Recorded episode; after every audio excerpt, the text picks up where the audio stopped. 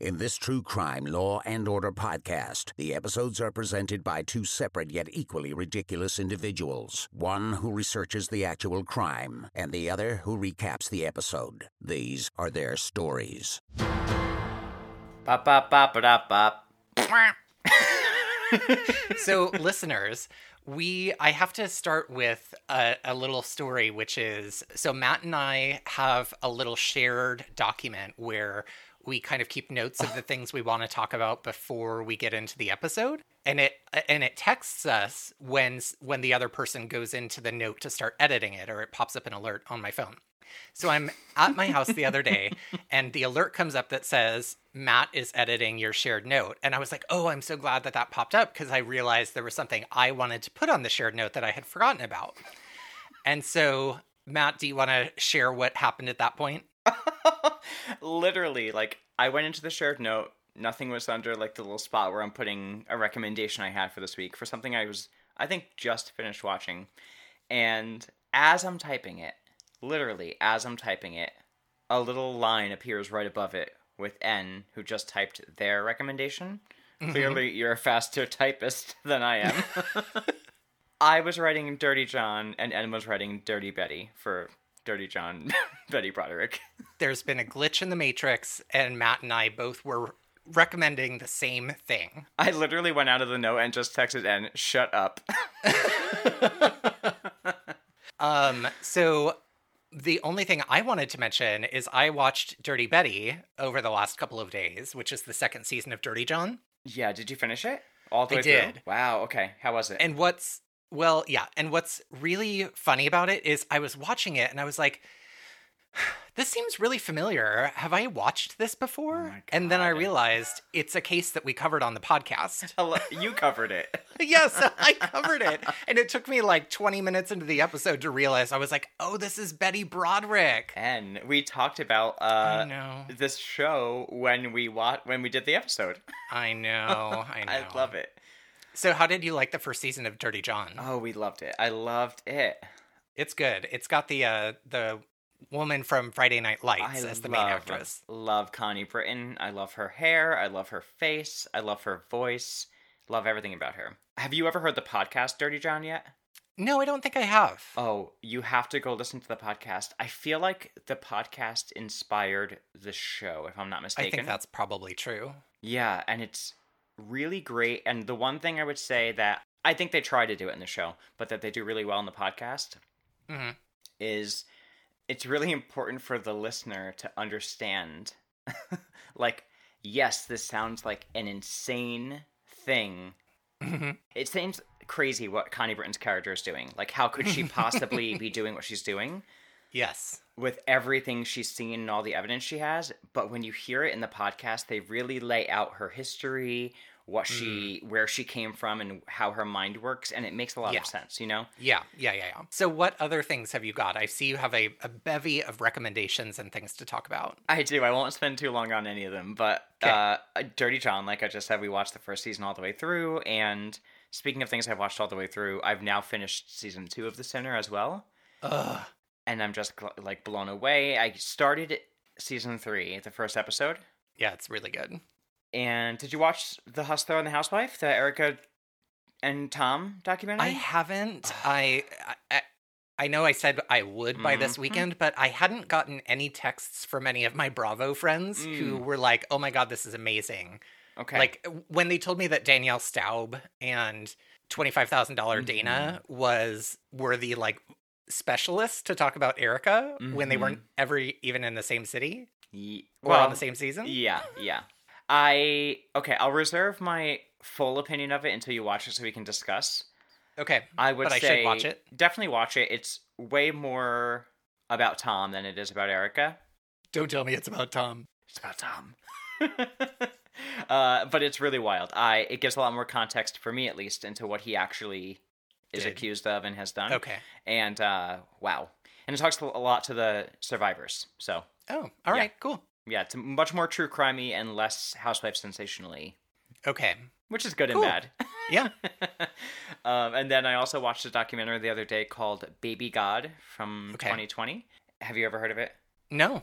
I hadn't either, but I just came across it. It's on HBO Max, and it's the story of Dr. Quincy Fortier, who was famous for having a fertility clinic. I guess a fertility clinic. Fertility he was a treatment, specialist yeah. or whatever. Uh huh. Um, back when t- like sperm banks were weren't even really a thing. Okay. And he is famous for having used his own sperm to impregnate a staggering amount of women without telling them. Wow. Yeah.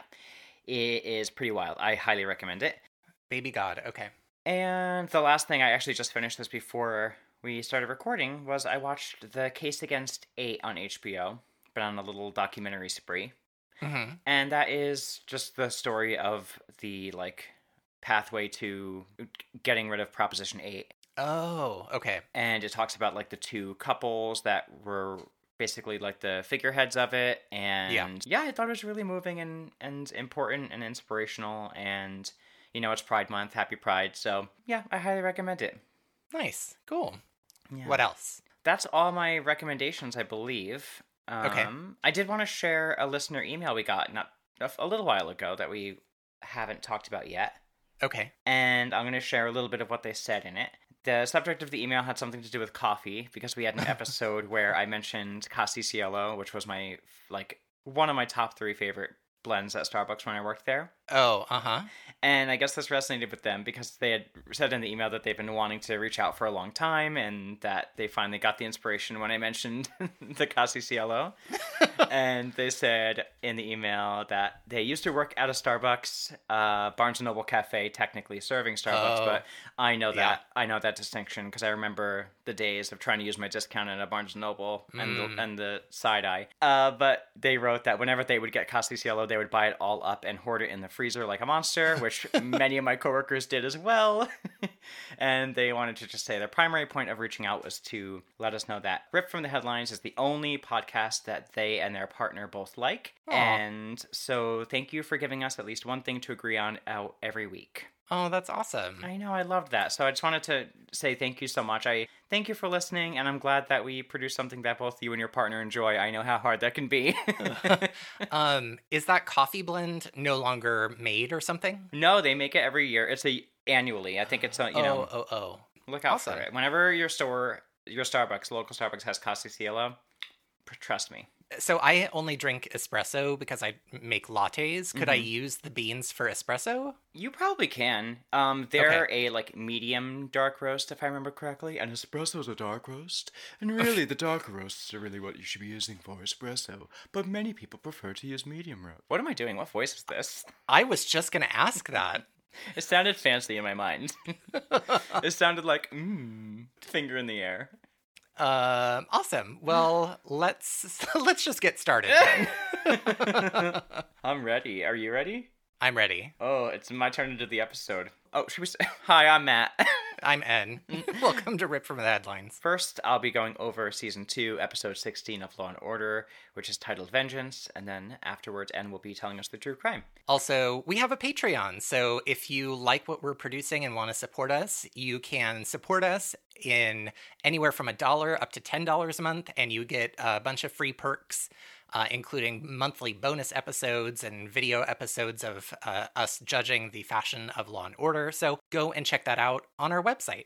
Exactly. And check out our merch store, by the way, because all the merch in Oh, yeah. there, by the way, is designed by myself and N, which I think is really cute. And I've seen some of the merch produced, and it's really cute. Oh, Davey wears this shirt all the time. Oh, love it. So cute. All right. Well, the episode begins with some maintenance workers. Um, This uh, this opening scene was very long. it was very long, and like I even rewound for a moment to see like what are they talking about with each other, and then I thought Yeah. I, I couldn't care. I it couldn't probably care yeah. at all. The whole time I was like, I am pretty sure none of this matters. And thank thankfully it does not. And uh, what they're doing is they're working on an elevator in an apartment building. And when the elevator that they're finished, you know, servicing goes down with the door still open, they there's a naked body of a dead woman with tape over her mouth and blood on her on top of it. That was very startling to suddenly see on the TV. Yeah, I bet that's why they kept the chat so long. They're like, "Ooh, this Yeah. is going to really build." um, then they cut immediately to a scene of her being zipped up into a body bag, and I just wanted to point this out because her eyes are open so wide. so wide. It was like it was like um who's that that guest judge from RuPaul's Drag Race? Amber What are you talking about? Oh god. what planet are you on? that you remember this? Well, it's get it gets talked about all the time. To me, she Um, looked like a Halloween prop, like from Halloween Town. Oh, that seems accurate. Yes. I Oh want my to know who this is now. I'm try- I'm like cycling through all RuPaul's Drag Race. Aubrey O'Day. Oh, from Danity Kane. Is that what she's from? That's I, I don't know her. I oh, can literally you- only know her from that episode of RuPaul's Drag Race where she's the guest judge when they're making their perfumes. Yes, she's from Danity Kane. Oh, I know she's from Danity Kane. There isn't a mix I have that Damaged is not on. Hang on. Now I'm just because I need you to see it, I'm going to send you a picture. Her her eyes are are like Ramona on the runway. They're like you there's white all the way around her irises and uh it's pretty intense. Category is Ramona on the runway. Whew, that's that's pretty accurate as well. We're gonna use. I took a screenshot of it for Fashion Court. Perfect. So the detectives on are now on the scene, and they're told that the victim has been dead for about two to three days, and she was she died by strangulation. They think by wire, and her name is Judy Bream, and she lives in the apartment building. When they hear this, this rings familiar to another case, and Cerreta points it out, and then we get the opening sequence. So I knew I had just enough time to get in like some light activity, probably. Yeah. So I entered the competition show Double Dare, and I was selected. So Davy and I flew out. We went on the show, and uh, when asked to, I of course chose the physical challenge. Uh, I got slimed. I rode a pie slide. I cleaned a giant tooth, and I'm back. you cleaned a giant tooth? I'm like fully mashing up. I think all my '90s Nickelodeon shows. Did you also meet Olmec in the uh, hidden temple? Yeah, I chose wisely, and I couldn't get the Shrine of the Silver Monkey right, even though it's three pieces, and one is a head with a stick on it, and the feet are a Honestly. face. It's the fact that those children can't put a three piece puzzle together when they're like 14 years old is pretty depressing. It's embarrassing. Did you, when you were on watching Legends of the Hidden Temple as a kid, was there a team that you were like, I would want to be that team I always if I this- were on? I always got this mixed up. I've got the list here. Okay, it's not the purple parrots. It's not the blue barracudas. There was the red jaguars, Mm-mm. Was it the Green green, monkeys? monkeys. Green green monkeys. monkeys. Yeah. I always wanted to be the silver snakes. Ooh, silver snakes is another good one. Yeah. So you're back. I'm back. Woo! And uh, we find out that the victim was a grad student, and the super of the apartment building says she was a model tenant. Her parents are out in Hartford, Connecticut, and she has no sort of like unusual boyfriends hanging around, no sign of forced entry, so has to be probably someone that she knew, they suppose, but who could it be? By the way, the the actress who plays the mother in this Uh-huh. is I think she Oh. has an eternal bitterness over the fact that she is not Angela Lansbury because she looks like she's you know it's like oh the person who looks just like me is really famous so I'm never going to be that famous. It's Uh, Angela Lansbury. Yeah, oh, I have a whole bunch of stuff to say about her, or mainly her hair. So, um, all they find in the apartment that's helpful is a Polaroid photo wrapper, which would have been a throwback, but I guess that's not really a throwback anymore. And Logan asks, Think our guy's a shutterbug? and I just thought, this podcast is sponsored by Shutterbug. Shutterbug. it's like Shutterfly. So the the evidence that they found, the little evidence they found, matches two other killings within the past six months. So they're wondering if it's related. But there's a little bit of difference with this particular one. With the other two cases, the women were killed someplace and then dropped somewhere else, dumped elsewhere. In this case, it's in the same apartment building. And speaking of no evidence, they find no prints, no fluids, no hairs, and no sign of any sort of penetration. Mm-hmm. So they're like, okay, well, let's start from scratch. And they figure that it's got to be someone who can access the elevator shaft. Adoy. Like so in the next scene they go to meet up with her parents to you know let her know, let them know what happens and they're obviously very upset. And the father the whole time speaks in whimpers and sort of he kind of looks a little bit like henry winkler. Hmm, I like can an see older that. henry winkler you know? And then the mother, like you said, I would describe her hair like a wig that is two sizes too small for her head. she, It's like a child's wig stuck on like the back of her head. Mhm. she looks like a little child, like Dutch figurine, the ones that are like all one, like two colors. It's like it's like if if you get if you took Phoebe's bangs from Charmed, the ones that are like Oh. tiny little sharp teeth, but then made that the whole circumference of the head. Mhm. That's her hair. It's like if you took like uh, a high school wrestling like headpiece and then just attach the minimal amount of hair to it and put it on her head and it didn't fit. Yeah. Yeah. Um. Oh, so she's actually a guest star. Her name is Barbara Barrie, and she is from a lot of things. But what I know her from is she was in Suddenly Susan. She was Oh. her mom. So when they speak to them, the mother also reveals to them that she remembers when her daughter was there because they live in Connecticut and she was visiting. She was having her calls forwarded there. She had spoken to someone named Mr. Cook over the phone, and he was going to fix something electrical for her and they're like, "Ooh, electrical, ding ding." oh, uh, by the way, I also think the mother's performance in this scene, including her cries, which sound like this, was very Tammie Brown. oh yes. so they wonder why now the first two victims were left further away. Why is this one different? They're wondering if maybe he got sloppy with this one. So they're trying to find some sort of link between the three women, and they're having a really hard time. The only thing they can find is that two of them had been seeing a Dr. Philip Banks. Hmm. And they are like, okay, this sounds like our guy. So they go to see Dr. Banks to try to confirm it. He's very insulted by any accusations, and he has an alibi for the night Judy was killed. So they're like, okay, great.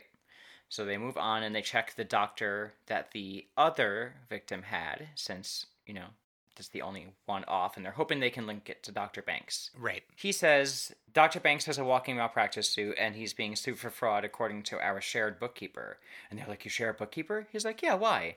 Uh, duh, they're trying to link you to him. You could have just said that from the jump. But hey, they find the bookkeeper. His name is Albert Cheney. And they find out that he killed a girl in Queens and did time for it. Not only is his name Albert Cheney, his name is Albert Lawrence Cheney. That's just a, a deep cut for all my Drag Race UK fans out there. Um, they push past his. They go to his apartment. They push past his wife and they pressure him to come to the station in classic Law and Order fashion. He goes down, but he says, "I haven't done any murder. I haven't done anything. That that case a while ago was was unfounded against me, but my lawyer insisted I take a deal. You know, it was the best situation for me. So I did five years, and it's not suspicious at all.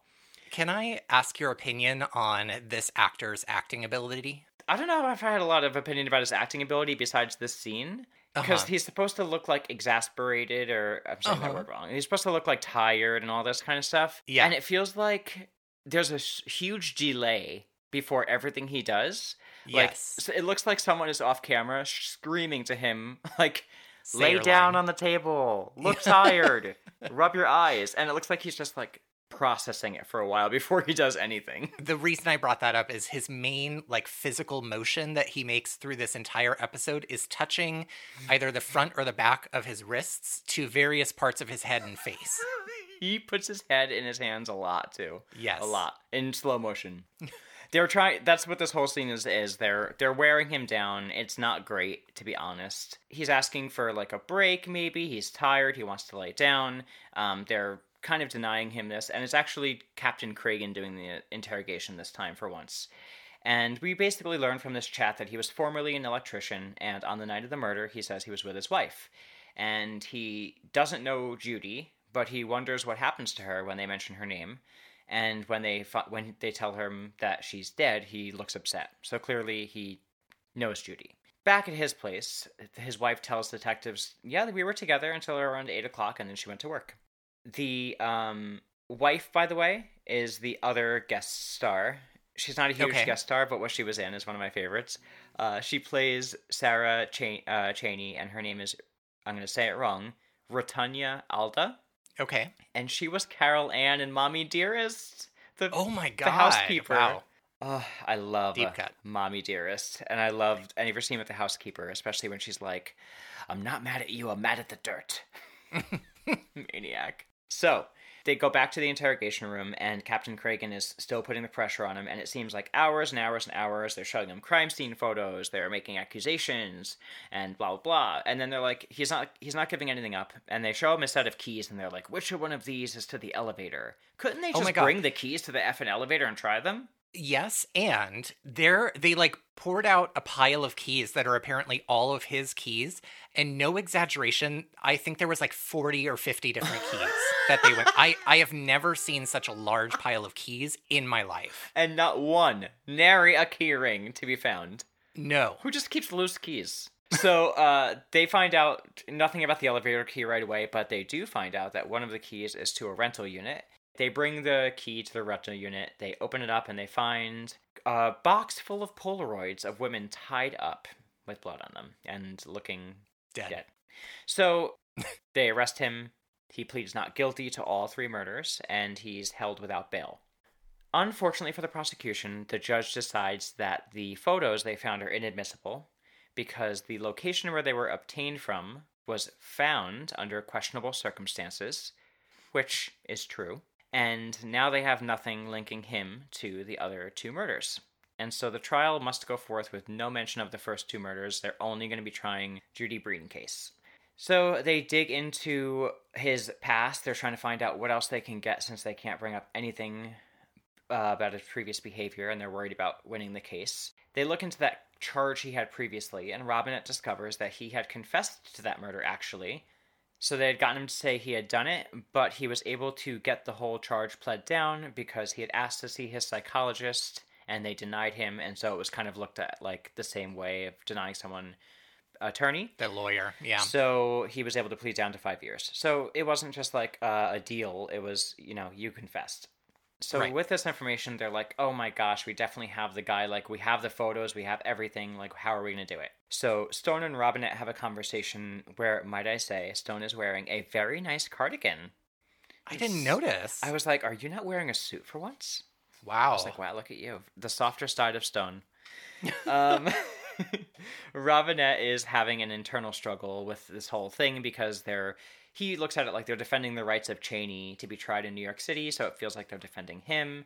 And shouldn't the victim's family have some sort of justice? And, you know, uh, Stone is very grounded about it, saying, you know, we're not out for blood. It's not eye for an eye. This shouldn't be about vengeance. That's not how the justice system works. We're back in court. And this scene starts with a courtroom artist who's being very kind and correcting Mrs. Bream's hair on this stand. yes. He was like, that haircut is a mistake. I'm going to give you some better hair. Yeah, he's like, I'm going to make you a blonde. I'm going to make it fit your head. Really kind. Uh, on the stand, she is giving her testimony that she had heard a man on the other side of her daughter's door when she was on the phone with her. But on cross examination, the defense makes her mention that she knows many of her male friends. It could have been anybody, and so why could why why did it have to be the defendant? Court adjourns for the day, and the DA's office is using their last their last ditch effort to get somebody on their in their side on their corner. And so they bring in Cheney's wife for questioning, try another shot at her, and Stone decides to show her uh, the photos from the Polaroid, and she has a strong emotional reaction to them, and it causes her to confess for lying for her husband to confirm his alibi earlier. He, in fact, had come home that night bloody and frantic with his toolbox and Polaroid camera. I mean, he might as well have just had like murderer written on his back. and um, she said that he told her he'd hurt a man in a fight and he asked her to lie for him because, you know, he thought he'd get in trouble for it. And she says on the stand, I didn't know he was an animal. Dramatic. Mm. So we find out that the case concludes and he's convicted to 25 to life. And Stone says, you know, good news. People die in prison all the time, basically. yeah, literally, his closing line as well. People die. Hope he dies soon. and that is the end of the episode. Great. So, Matt, Yes. are you ready? Are you ready? Are you ready? Are you- Are you ready? So, you may remember last week I made a proposal that if we have an episode that's not inspired by a specific crime, we could pick a story that we've really wanted to cover or that we find really fascinating. Mmm. Is this the catalyst for what made you want to make that decision? It sure is. you selfish. you just saw you had one coming up. yes, I was like, I have an opportunity here. I'm going to go for it. Good for you. Okay, what is it then? Okay, brace yourself. I think you know this story, but brace yourself for the missing girls of Panama. Oh, I know very little about this, but I do, I do know it. Okay, this story, yeah, it's just so fascinating to me. Okay. I'm excited to hear more about this. So, the missing girls of Panama is kind of like the the name of the case in popular culture. It's the story of Kris Kremers and Lisanne Froon.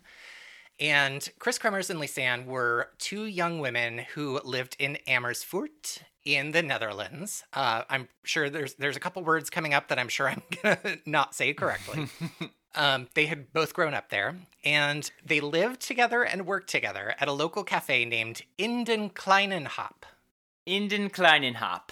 Yes, This is very gonna ch- Rose Nyland from uh where's she from? Oh my god. No. Oh no, where's she from in Golden Girls? I think your uh, golden gaze card is going to be redu- reduct. Oh my god, revoked. I swear I won't look it up, but it's gonna come to me when I'm not thinking of it, so I'm gonna stop. I I know the name of it, so when you get it, I'll be able to verify. Okay. All right. So Kris Kremers is 21 years old. She's described. So one of the things about this case is it's been like pretty widely covered by a lot of folks. And one of the things that you notice as you start to research cases is you'll see sort of like the same sound bites kind of regurgitated over and over. Mm-hmm. So Kris is like described in every article as like literally open, creative, and responsible. She and uh, Lisanne were planning a trip to Panama, and this was kind of like a celebration for both of them because they had both recently graduated. Uh, Kris was planning to, after their trip to Panama, go to graduate school for art history. Uh, she was kind of like outgoing and had striking strawberry blonde hair and blue eyes, and big fan of the arts. As I mentioned, she was a fan of Pearl Jam and the Red Hot Chili Peppers, which you've seen um uh The Good Place, right? Yes. I, one of my favorite bits in there is the recurring question about like, have you at any time owned a Red Hot Chili Peppers CD? it's like this question of whether you belong in hell or not. Uh, I I was interrupting you because Saint Olaf. Saint Olaf. Saint Okay, Olaf. I yep, can breathe. You got it. Go ahead. Okay. Lisanne was 22, so a little older than Kris. Uh, described as aspiring, optimistic, intelligent, and also pretty athletic. She has, was a volleyball player in college, and she had done some other kind of adventurous sports. She'd been skydiving, she was into mountaineering, and she was six feet tall as well. Graduated with a degree in applied psychology from Deventer. And uh, as I mentioned, they were living together and working together at a local cafe. Mm-hmm. So they had saved up enough money and were going on this trip to Panama. Both they wanted to learn Spanish and they also uh, found an opportunity to do uh, volunteer work with the local community at a school. And so they were going on this sort of sightseeing trip, but also this kind of personally enriching trip. So on March 15th of 2014, they arrive in Panama, and their trip was going to be six weeks long. And they spent the first two weeks literally just kind of like vacationing and touring. They like went to dance clubs, they went to the beach a bunch, and then they uh, went to the city where they were going to do their volunteer work and spend a little bit more time. And that is a city called, let me just double check the pronunciation before I say it. The city is spelled B O Q U E T E, which some people pronounce Boquete, and the internet also offers the pronunciation of bouquet. Mm, okay. I'm going to go with Boquete. That sounds probably. That sounds more natural. Thank you. So, Boquete is a small mountain town near the border of Costa Rica and a river called the Caldera. And it's a pretty small town. It only has a population of about 19,000 people, but it's really kind of well known as a destination place for vacationing. A lot of um, expats live in Boquete. Mhm. And also, there are indigenous tribes native to Panama that are kind of in the surrounding countryside as well.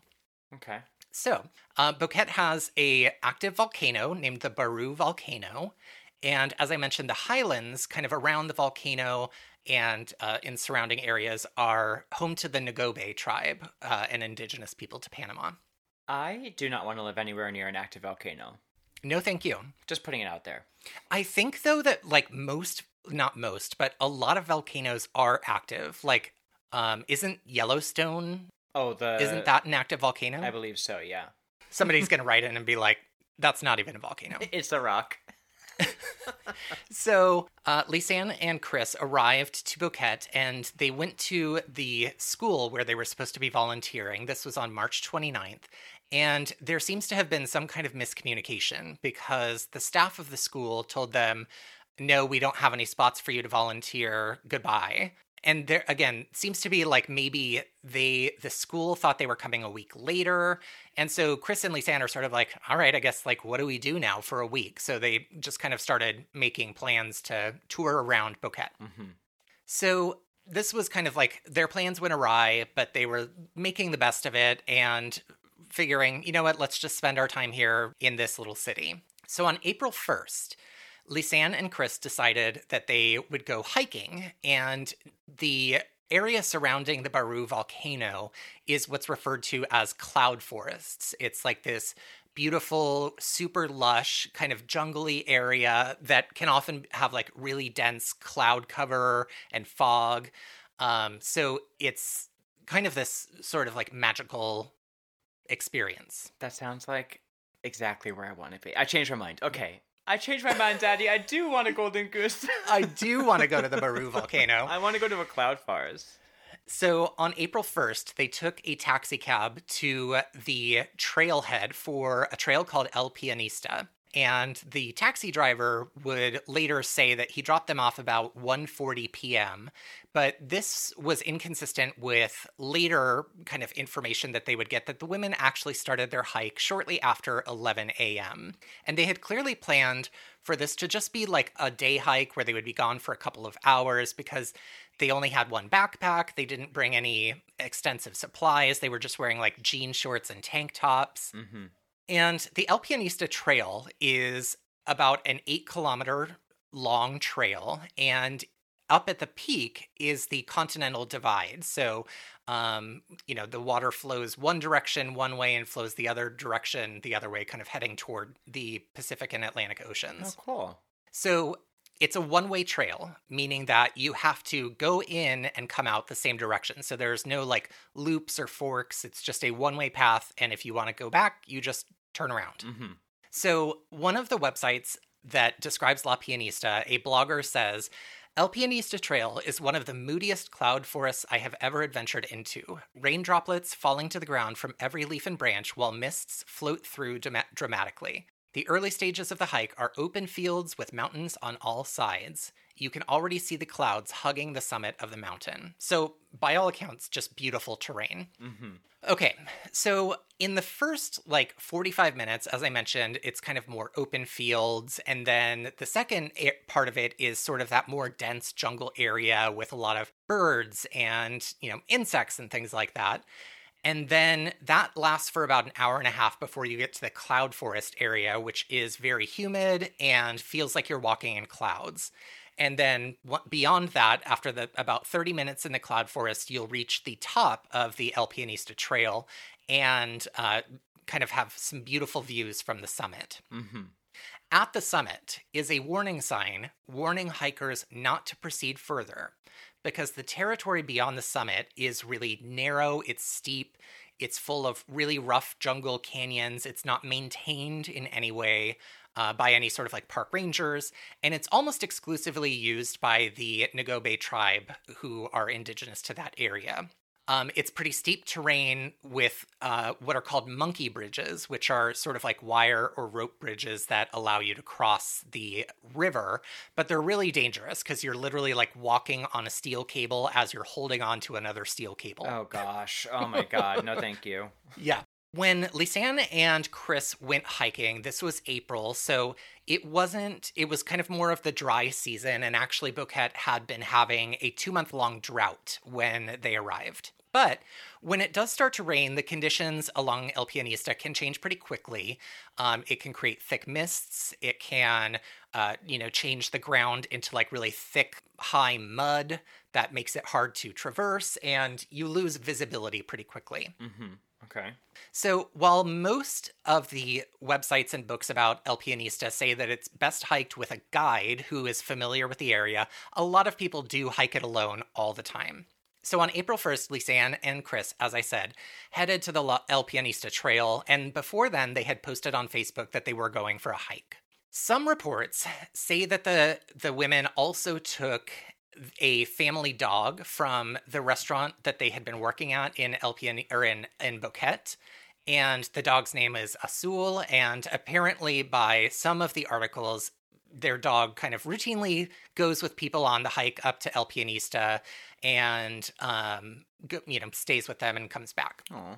Now, Lisanne and Kris were also really good about keeping in touch with their parents throughout the trip, like sending them daily text messages and WhatsApps.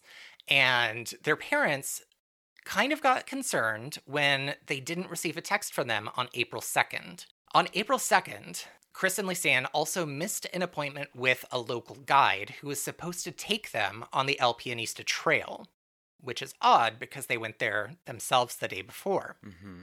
So, by some accounts, the dog that had gone with them came home on April 1st without Kris or Lisanne, and that kind of got the family at the restaurant worried uh, because their dog doesn't usually come back alone and you know it's getting dark what's going on Yeah. so at this point, it's April 3rd. The women have not shown up back in Boquete. And so the authorities began a search of El Pianista Trail and some of the surrounding forest to try to find them. According to multiple sources I read, locals often get involved anytime somebody gets missing or goes missing because they really value the safety of visitors and Boquete is really known for tourism and so they want to make sure that people are safe Mm-hmm. because then they want tourism to Boquete. So Right. so on April 3rd, both authorities and local residents began searching around El Pianista to find Kris and Lisanne. On April 6th, both Kris and Lisanne's parents arrive in Boquete along with Dutch police, dog units, and detectives, uh, all from the, ne- the Netherlands. Bleh. All from the Netherlands to conduct a search of the forest, which goes on for almost 10 days. My God. The parents were even offering a $30,000 reward for anyone who had information on Kris and Lisanne's whereabouts. But by April 14th, they hadn't been able to find Kris or Lisanne. And due to kind of heavy rain that was starting to fall, you know, they had to call off the searches because it was getting too dangerous, and the dogs wouldn't be able to search anything, any trails, because there had been so much rain. So, at a press conference, the Boquete police announced that they were scaling back the search and just kind of like shifting to like monitoring for any updates that they might get. This, of course, is not great news to Kris and Lisanne's parents who mm. are still trying to find their children. Oh my gosh. So, the police po- spokesperson at this press conference said that the that the area around Boquete had been already thoroughly searched, and if the women were there, they would have been found. So, about a month later, on May 29th, Kris's parents come to Panama again, and they attempt to recreate the steps that their daughter took on the day of April 1st when she disappeared. They spoke with local journalists along this process, and Kris's mother, in some of that footage, which you can find on YouTube of them like recreating the steps that they think her- their daughter took on mm-hmm. El Pianista. And she says, We followed the path, and you would really have to make an effort here to get lost. And alongside the trail, there are no steep ravines or slopes that you could, she says, crash into, but I think she probably means like fall down. Right.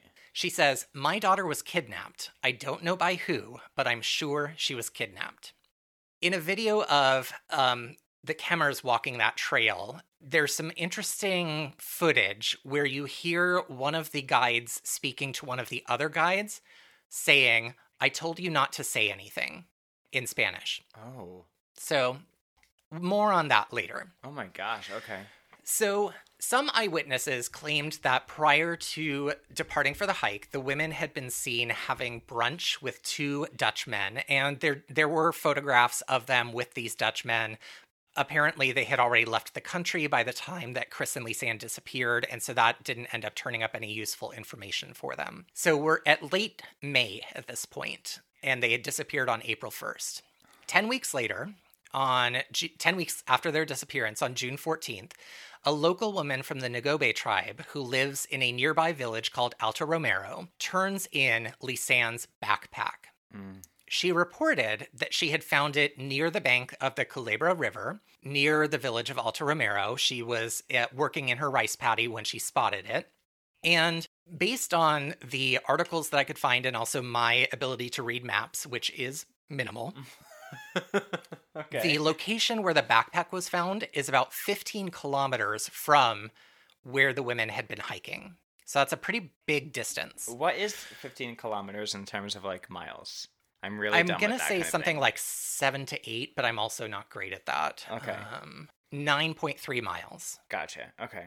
So Yeah. a pretty far distance for her backpack to just show up. Yeah. So the woman said, you know, this is my rice paddy. I work here. Um, I'm sure that this backpack was not here yesterday. So this is June 14th, and the backpack suddenly appears at this kind of area near the river where she says it had not been seen before.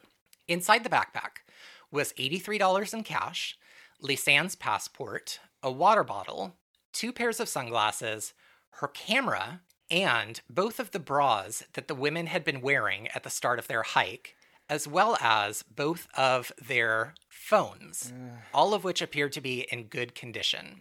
Mm, not good. Here's what, again, it's a little tricky. Some articles say one thing, some say another thing. A lot of the articles say that the backpack was like bone dry, clearly had not been in the water. Everything inside it was totally dry and fine. One, literally one thing that I found, but this was kind of directly connected to the Panamanian police, said that there was some water damage to some of the things in there, but everything was still in working order. So I'm not quite sure which is correct.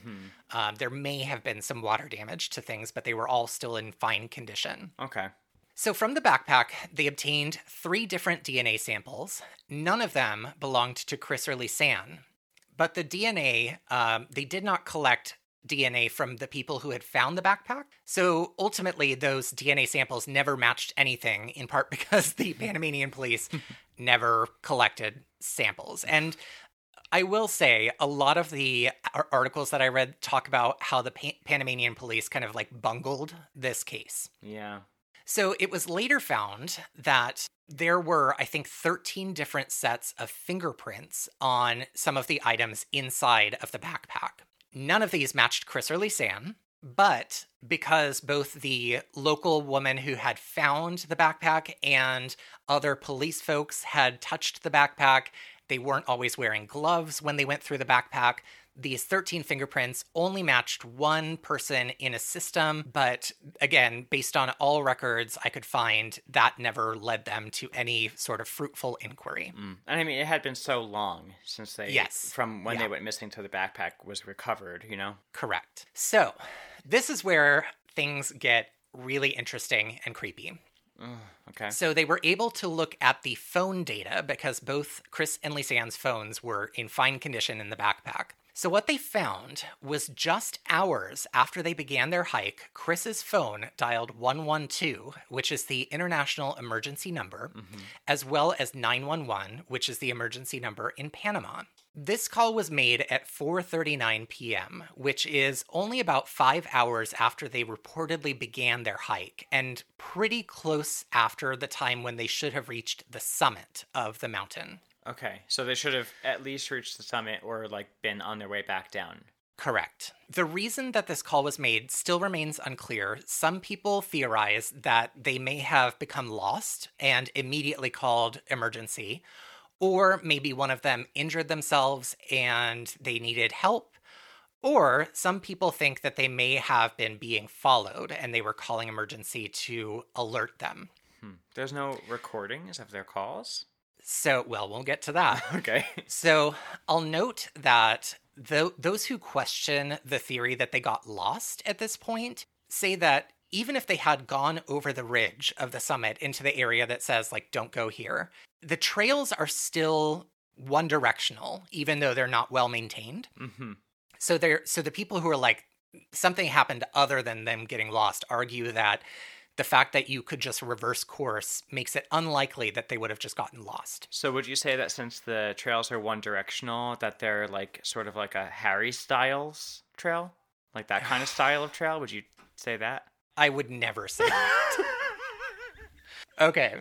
So People also point out that calling emergency services so quickly after they had supposedly had reached the summit indicates that something went wrong pretty quickly, which also doesn't really support the theory that they got lost hmm. because if they got lost, then they might have waited a bit, tried to find their way out before calling emergency services. Right. That that call was at 4:39 p.m. At 4:51, Lisanne's phone made another attempt to 112, but again because they were in such a remote area with such thick dense foliage coverage, they none of the calls went through because they had no cell reception. Okay. Now, while the official police files do not rec- reflect this, a leaked phone log was printed in a local Panamanian newspaper that showed that one call to 911 on April 2nd connected for one second before it broke up and disconnected. Okay. So, now we're at April 4th, three days after they began hiking. Lisanne's phone battery dies at 5 a.m. and was never used again. Kris's phone also did not make any more outgoing calls, but data would show that it was turned on intermittently to search for reception. Okay. Between April 5th and April 11th, the um, Kris's phone was turned on multiple times, but the correct pin to open the phone was never entered. So, in this period of six days, the phone was turned on a bunch of times, but nobody ever tried to enter the pin to open the phone. So, some theorize that this meant Kris was no longer in possession of her phone because she would know the pin to her own phone. Right. And so, whoever had it, which presumably could be Lisanne, didn't know the code to unlock it. Makes sense. This is also one of those pieces of information that's pretty widely debated. Some articles say that there were 70 incorrect attempts to answer or to access Kris's phone without the correct pin being entered.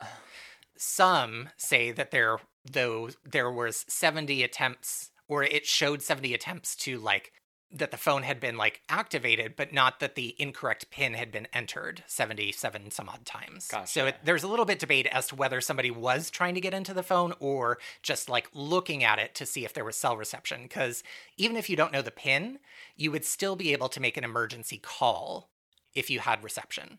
That's true. Okay.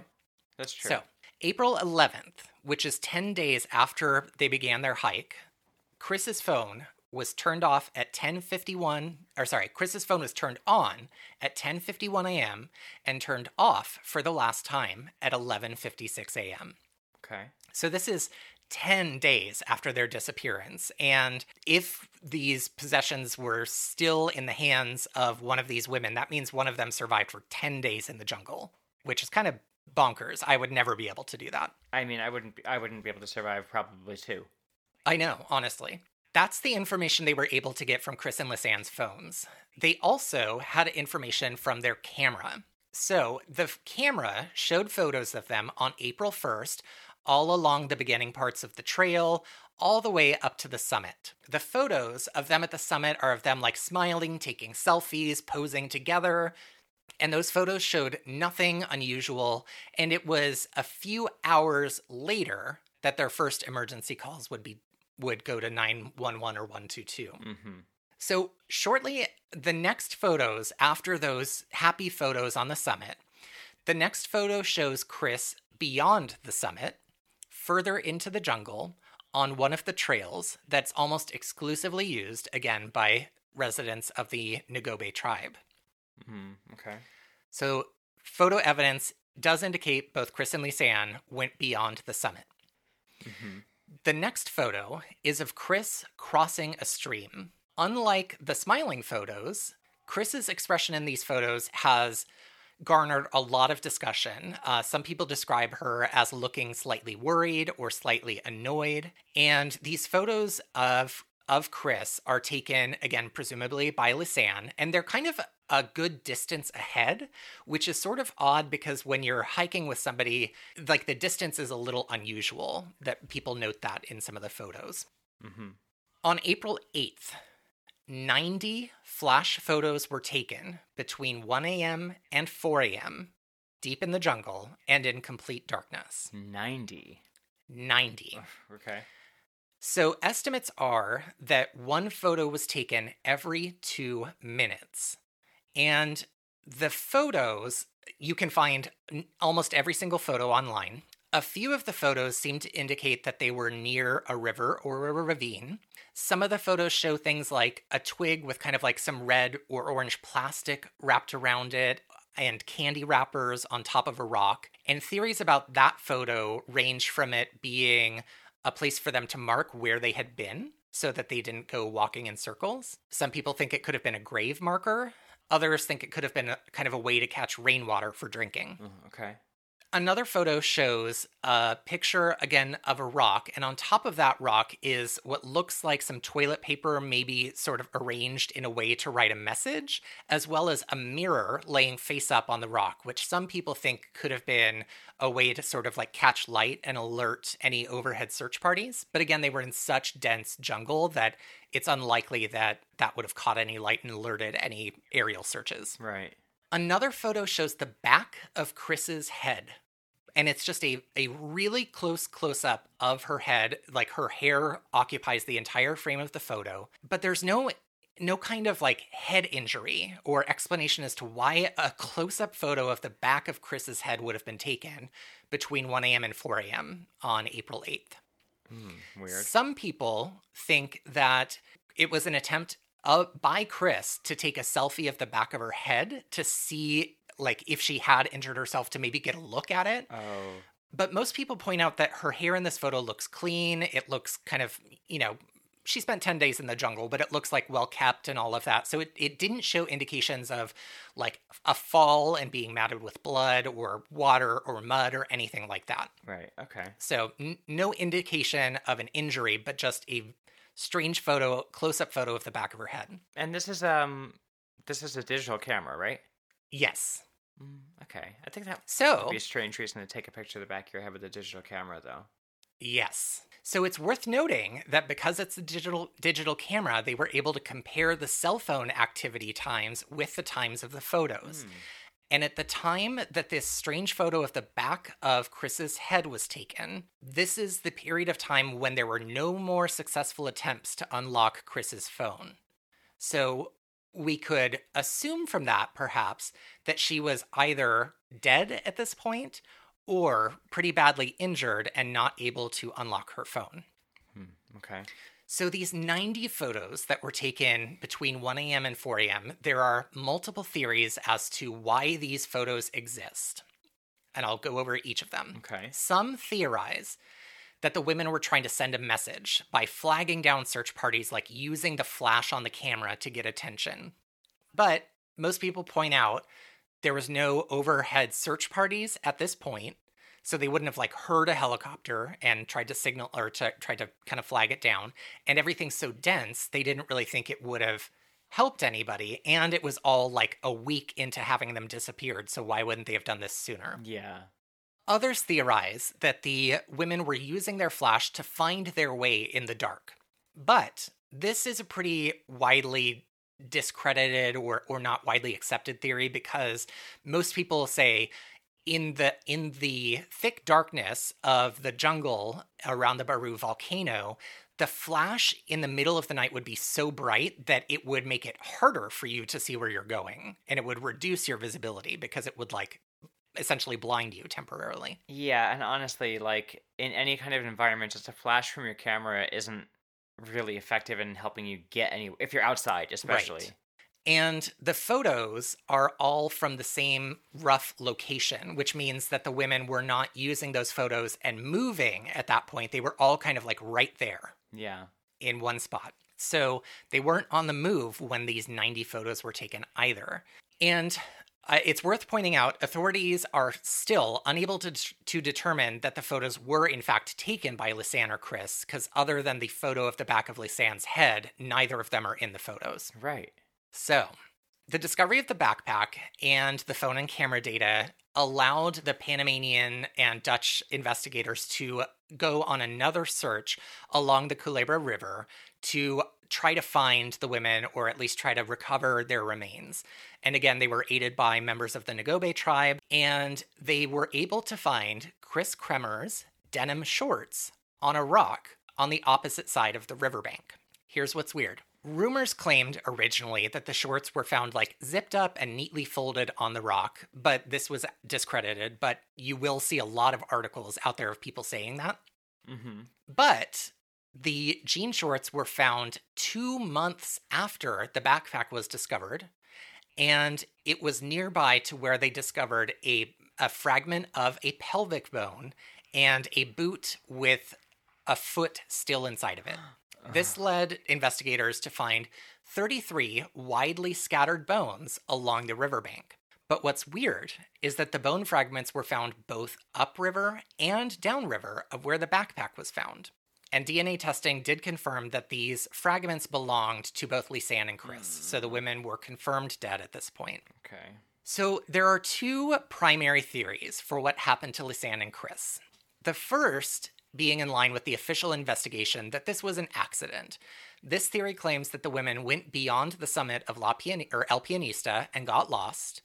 One or both may have fallen from one of the monkey bridges in the area, which again are notoriously unsafe. And they theorize that, um, you know, after the women died, as a result of maybe falling, starvation, any kind of thing that could happen out in the wilderness, that scavengers had eaten their remains, and also that some of their remains had been dragged along the river, causing their decomposition. So there's a lot of widespread acceptance for this case because both locals and experts worldwide attest to how dangerous and scary the dense jungle can be. And uh, one of the articles talks about how when you're in that dense of jungle, when the sun starts to go down, like darkness comes on super fast because once the light kind of moves from overhead, you really have no light at that point.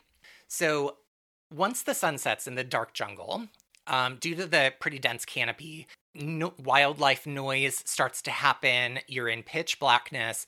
And a lot of people describe what's called forest madness, which is like this fear of being in the wilderness alone, surrounded by animals, and it and it makes you panic and it makes you make bad decisions.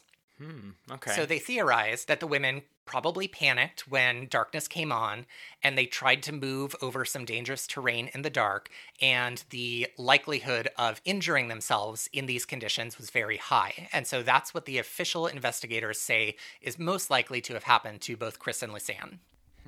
But there are a lot of inconsistencies and unanswered questions with this theory, which is why I find this ca- case so fascinating. Okay. So I have a, a good list of these inconsistencies and questions. So, again, the first point of questioning this theory is that a leaked Panamanian police report had originally declared this a homicide, oh. but it, that never showed up in any sort of like future reports. So that's odd. Mm. This this second theory is that the women had met with some kind of foul play when they were hiking El Pianista. Well, I'll get into that. So I'm, let me present the things that support that theory, or at least cast doubt on the accident theory. Okay. So, first, as I mentioned, the area around Boquete had experienced a two month drought. So the river was barely flowing or flowing really slowly. And so many people claim that the official declaration that the river contributed to the decomposition of these women's remains is really unlikely. So then you kind of go, well, where would the decomposition come from then? Right. So forensics investigated the uh, skeletal remains that they found, and they found no signs of cutting, hacking, gunshots, teeth, or claw marks, and no microscopic signs of animal predation. Hmm. So the the theory that scavengers had eaten their remains is kind of not not demonstrated on the skeletal remains that they have. Okay. A forensic anthropologist would later claim that the bones had, quote, no discernible scratches of any kind, neither of natural nor cultural ori- origin. There are no marks on the bones at all. Isn't that weird though? Super weird. Because if they had been eaten by wildlife, there should have been like teeth marks, some kind of indication of scavengers or bacteria, or, you know, whatever kind of eats flesh. Yeah. Additionally, there are no predators indigenous to that area that are known to crush bones. So the fact that there are 33 skeletal fragments and there's no predators that would crush bones like that, and the river was too weak to have caused them to like hit their bodies to hit the rocks and break up or anything like that is also not supported. So it, it's very curious that the bone fragments were kind of just so tiny. Yeah.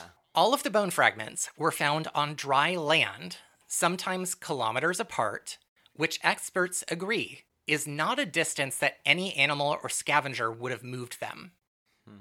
Months later, in 2014, they would find a rib bone belonging to Kris Kremer. That rib bone was sun bleached, like it had been laying in the sun for a long time, and it was found together with bone remnants from an infant and an old woman. What? So this added another complexity because some of the remains, like the foot in the shoe that they found, showed slow decomposition, whereas this rib bone belonging to Kris was like bleached white, like museum level Yeah. skeleton. So that those differing levels of decomposition are very strange. A cadaver lab su- cadaver lab supervisor also stated that most people who drown and fall in river or rapids are usually found in one piece up to a year later and that the rate of decomposition of the remains that they found is unlikely fast. He stated that, quote, after two months, the bones should not be there, or should not be bare, but still covered with significant amounts of flesh, unless, of course, there was human intervention. Some of the reports indicated that some of the re- remains had been treated with either phosphorus or lime to aid in their decomposition. Or, sorry, lye. Those are widely used in the area by local farmers to, as part of like soil treatment and things like that. But it's also used by the cartel to speed up decomposition. Hmm. And neither phosphorus nor lye is found in the local soil naturally. Right. Okay. In total, they have only ever recovered about 10% of Lisanne's bones and 5% of Kris's, Oh my gosh. which a Panamanian forensic anthropologist called very strange that no larger bones had ever been located. Additionally, many think it's impossible that Lisanne and Kris got confused on the way on like how do we get back to Boquete because it's a one-way trail. You just reverse course. Right. And it's very, very obvious on the other side of the summit that the terrain and paths change drastically and becomes pretty heavily wooded. And so, a man named Rick Morales, who's a local to the region and also a jungle survival specialist, stated in 2011 that he thinks it's very unlikely that the women got lost because the trails are pretty clear and well marked, and other tourists have gotten lost there, and they've all been located really close by the trails, which, again, Kris and Lisanne were never found near the trails, and their remains were found a pretty fair distance from the trail. Right. And their remains still haven't been found, and they've searched so much. Yes. Additionally, computer data recovered from the women's laptops in Boquete show that they had looked up El Pianista Trail, and the information on the websites they looked up mentions don't go beyond the summit. They also had guidebooks with them that referenced El Pianista, and in that those guidebooks, it also says do not go beyond the summit. So strange that they would have seen a sign, potentially seen it on a website, seen it on a book, and still gone over the summit anyway. Also, the bones that are most likely to show signs of violence are the skull and the arms, but those bones have never been recovered. Another pattern that raised questions to the theory of them having simply been lost was the phone usage. So, why, for example, did they only try to make one emergency call when they were, in theory, lost, and then power off their phones for another 14 hours before trying again? Right. And at the second attempt, they did this and turned off their phones for 19 hours. From the night of April 2nd into April 3rd, Lisanne's phone was turned on, but no attempts to make calls were made during that time. And again, this is where I said the the one article references that the incorrect pin was entered 77 times on Kris's phone. So people were like, who had the phone at this point? Yeah. Kris's family lawyer believes that the women were likely murdered. He says, or sorry, this was spurred by newspapers publishing speculations that a criminal network existed that kidnaps people to extract their organs. Which, again, as we know, a lot of the organ theft rumors are literally just rumors, so take that with a grain of salt. Right. But the families point to the fact that the women had no reason to go beyond the summit and they had the warning sign to turn back, and they theorize that the location and condition of the bones suggest that they were cut up to conceal their bodies. But again, there was no cut marks. Additionally, one detail that I didn't mention earlier is in the camera data. One single photo was deleted from the camera, and it was the only photo that occurred between the photos at the summit and the sequence of nighttime photos between 1 a.m. and 4 a.m. So, this photo is very widely debated because the women had been in Panama for two weeks using this camera all the time. And the camera battery was nowhere near low, so it wasn't like they were trying to preserve this camera battery. Mm-hmm. Right. The women had never deleted a single other photo from the camera, including many that were like bad or fuzzy photos throughout their trip. So, like, why would this one have been deleted when they're in the middle of the jungle right before they're taking these weird photos? Okay. Yeah. So, US court certified forensic photographer Keith Rosenthal stated, quote, "If the photograph was deleted in the camera, that image would most likely still be on the memory card because even when photos are deleted, you can usually find like portions of it when you're doing like forensic computer work." But they were nobody has ever been able to recover this deleted photo. Mm. So some people including Rosenthal, this for, uh, certified forensic photographer, say that the fact that they never have been able to recover this photo and the fact that it's been deleted from a camera in a way that makes it unretrievable indicates that somebody must have used a computer to remove that photo after the women had gone missing and were declared dead. Okay. So, people who suspect that foul play was involved in the women's disappearance speculate that the women, this missing photo, that the women had taken an image of someone following them, perhaps somebody who may have captured and murdered them, and it was later deleted either by that person to protect their identity or it was deleted by the Panamanian police because it provided evidence in some way that contradicted the official story of the women having disappeared and they didn't want that. Oh. Further evidence that, for the theory that the women met with foul play is that the women were alive, or at least one of them was alive while the search was going on, and they were never near any trail, which is strange because if they had just gotten lost, they probably shouldn't be that far from the trail by the time search parties arrived. You know, the people were yelling, they should have been able to hear something because, again, people do get lost near the trail and they're usually found. Yeah. Yeah. The backpack did not have any blood on it. It was in perfect order. Nothing was really broken inside, which the theory that if they fell and injured themselves seems unlikely that nothing in the backpack would have had any fall damage.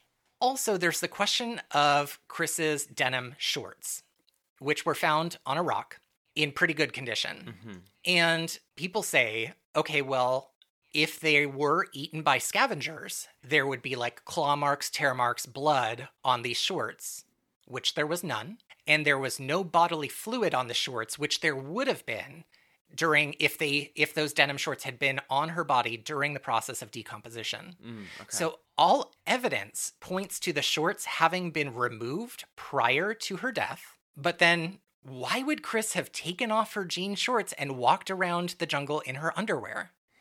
One source I read pointed out that the use of the camera is pretty consistent up to the peak and shortly after, that the women kind of, you know, were using it at regular intervals. But once they went beyond the peak, it wasn't used again until those nighttime photos nearly a week later.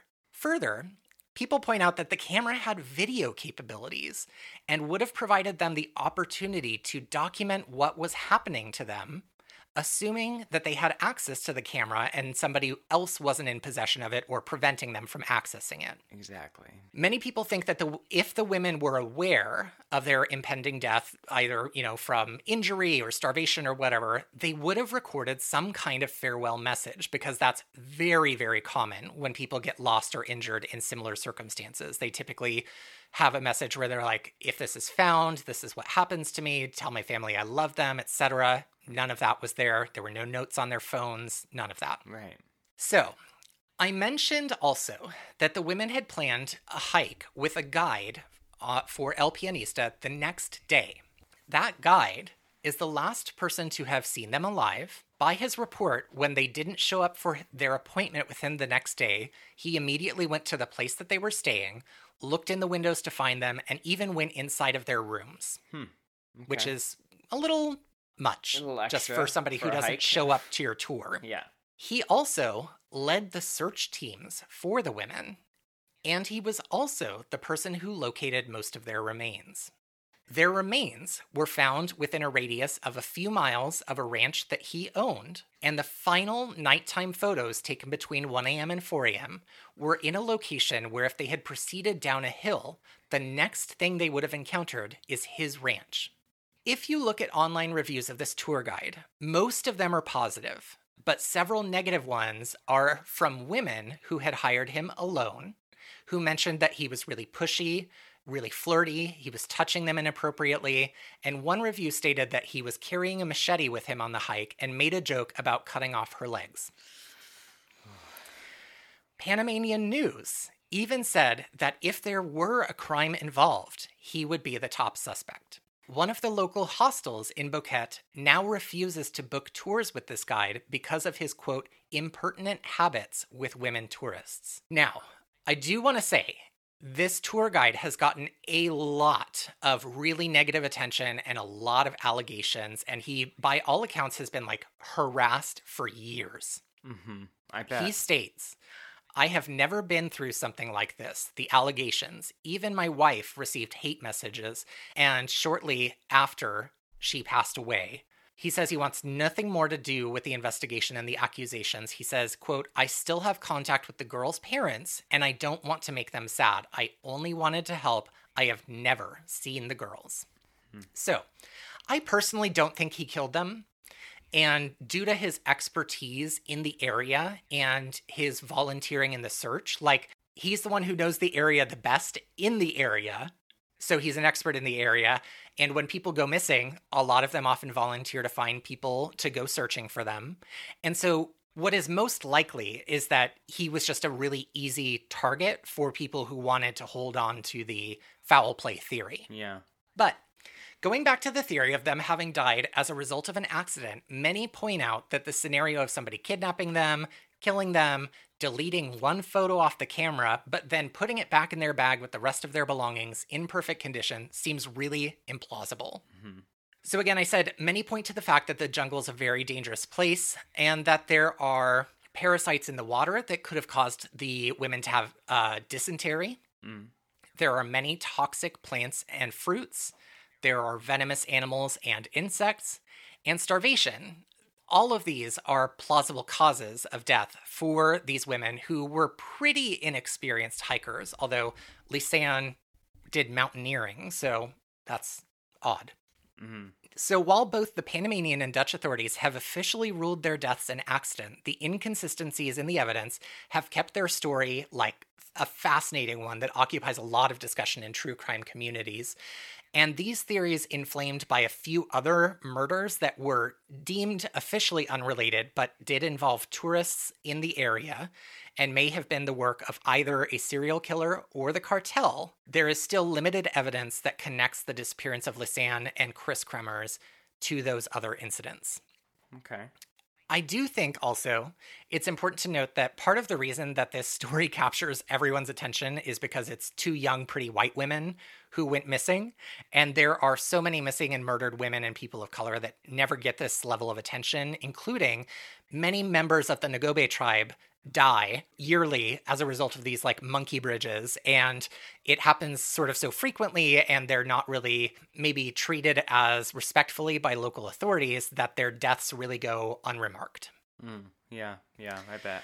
So that is the disappearance of Lisanne Froon and Kris Kremers and I just don't know what to think about it but it keeps my brain up at night sometimes thinking about this because there are so many unexplainable inconsistencies. Yeah, I only know this from YouTube lists, like Oh, okay. unexplained um, last photos people took or Yeah. unexplained photographs. So I only know like I've only heard the story in like five minute chunks. So I really was Mm. curious to hear more about this. Wow. So strange, right? Yeah. Well, great what do you job. what I do you think what do you think happened? I think there was foul play, honestly. Do I, you? Okay. I do. I don't know if it was meant to be murder or if it was meant to be like theft, you know? Mm-hmm. Um, and I don't know if maybe they wandered off into an area they weren't supposed to. And Right. they, like for a photo opportunity, probably probably nothing nefarious, but it doesn't sound like they're very inexperienced hikers. It doesn't sound like, based on what they had in the bag, that they weren't prepared for things to happen.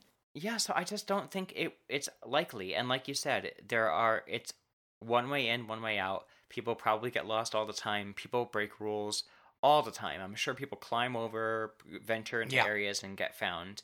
So I don't know. Maybe they came across people who saw two white girls like dittily taking photos and having fun and thought these are easy targets. Um, Yeah. And I think that their bodies were probably taken. They were probably taken somewhere, killed. Hopefully, you know, not tortured or anything like that. And I think that their bones are scattered probably all over the place. All over the place, Mm. unfortunately. Yeah, yeah. I don't know. What do you think? You're the one. You read all the stuff. What do you think now? I know. I read so many things. Um, I, God, I just don't know. Like, eh, there's, I'm sure that there are explanations for the inconsistencies that I raised, but it's such a long list of inconsistencies that my brain can't help but think that there must have been some kind of foul play because even though it's the simplest explanation that they got lost, injured themselves, died in the jungle, and people do that, mm-hmm.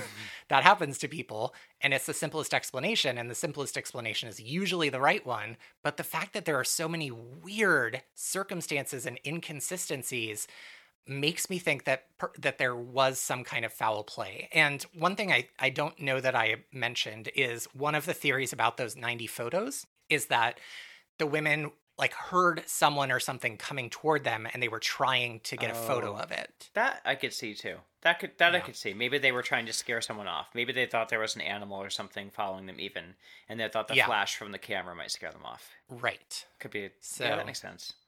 Listeners, I would love to hear what you think about this case because if you have explanations for some of those weird inconsistencies, I would love to hear them. But yeah, this this case has been cl- officially closed, but of course, Kris Kremers and Lisanne Froon's parents still don't really feel like they have Closure. an answer Yeah. and closure to it. So, very tragic story, but one that really just sticks with me because of all the weird things associated with it. Yeah. Yeah. Definitely. Wow. Well, Mhm. we. ke- What would you rate the episode for watchability? thought- I'm gonna give it a C minus for watchability. I didn't think it was great, and I felt like the whole badgering him in interrogation scene was. I always get annoyed at those kinds of things, Mhm. and it just felt like it went on a long time. And he was not an interesting character either. He wasn't. He was pretty boring. So I'm gonna give it a C minus. What about you? I give it a C plus. I agree. Uh, the main issue I had was the badgering scene too, but I liked that it made the evidence inadmissible, even though we Mm. knew the guy was the bad guy, and that was Yeah. a shame. I'm glad it was like, okay, well, you can't just do whatever you want. You can't just do Yeah. whatever you want to get the answer just because you know it's there. B, Yeah. e, e, no. So Yeah. um, yeah. So and obviously, it's not connected to the crime I covered. Covered, so uh, how it dealt with the topics is not super relevant. Yeah, not applicable, I would say. Oh, I don't think it really had any big topics in the episode that it Yeah. didn't like take care of. Probably just like Yeah. you know, you could say coercion in the in the. Right, right, right, right. But I feel like that was addressed. I agree. Yeah. So Isn't that case so strange? yeah, I literally the only thing I know about it is from those lists that I'm always like looking at when I'm like high or trying to find something to watch in the background while I play video games. I think the first time I heard this story was probably on My Favorite Murder. And I think it was during the period of time when Miles was up in the Bay Area taking care of his mom. Mm-hmm. And so I was like home alone. And I distinctly remember it being like at night. I was like sitting alone in my living room listening to it, probably playing a video game, and just being like so creeped out by this idea of like being alone in the jungle. oh my god, alone in the jungle, naked and afraid. Yes, honestly. I mean, all those shows like Survivor and things like that, I watch them and I'm like, I would die. I would like to think I could be resourceful because I'm a resourceful Yeah. kind and of the, person, but that's a different level. Yeah, and the instinct for self-preservation is very high. So I say that I would probably die, but I would probably keep fighting until the end. Yeah, and you know what? I have friends that are very outdoorsy. They camp a lot and they they love being outside and they've traveled abroad and been to other countries. They're bilingual and all that. And they went to Peru and mm-hmm. spent time in the rainforest there. I think it was for their honeymoon. It Okay. was like part of their honeymoon trip. And it was like two or three day or two days or three days, and I think there's a guide at the beginning of it, but you're basically on your own. And they had a they they were fine and they experienced they had a good experience, but they had a hard time for a few days. Even just like simple things like Yeah. you know, going to the bathroom or like going to sleep, finding a place to sit, avoiding Yeah. bugs and unusual mm-hmm. plants and animals. Like, imagine, like, I can't even think about myself. Right. I don't even like to go like too far out into a wooded area No. if I'm not like comfortable and if I'm alone. I mean, I just like hear about one person every like 20 years getting attacked by a mountain lion up in our like hiking trails and I'm like, "Oof, I don't know. That could happen to me." I experienced a stray cat in my neighborhood and I'm like, get out of here. oh, anyway. Well, by the way, did you know that our podcast is free? We have new episodes every single week, so you should subscribe because, again, it's free. And it also costs nothing to write a review, and it really helps us out. Exactly. And most people try a podcast honestly because a friend recommends it. So if you're enjoying our show, tell a friend, tell them, check out the review I just left on this podcast. exactly. We love connecting with our listeners, so please feel free to send an email at rippedheadlinespod at gmail.com. Again, I would really like to hear what people think about the Lisanne and Kris Kremers case. I don't know why I keep using Kris's first and last name and only Lisanne. some, Lisanne Froon and Kris Kremers. some names are like that, you know? They, Yeah, they need the yeah. last name. Yeah. Um, you can also find us on Instagram, Twitter, and Facebook at Ripped Headlines. And don't forget to check out our website, rippedheadlinespod.com. You'll find links to our relatively new Patreon, which has some great perks like we mentioned earlier. And you get the joy of supporting one of your favorite podcasts. You can also find our awesome merch store on there. Speaking of Patreon, we want to give a shout out to our newest member of the These Are Their Stories tier, Ryan Struck. Yay! And thank Yay. you, thank you, Ryan. me clapping. thank you so much for listening to Rip from the Headlines, where you get facts and the fiction. We'll see you next week, and until then, stay out of the headlines. Bye. Bye.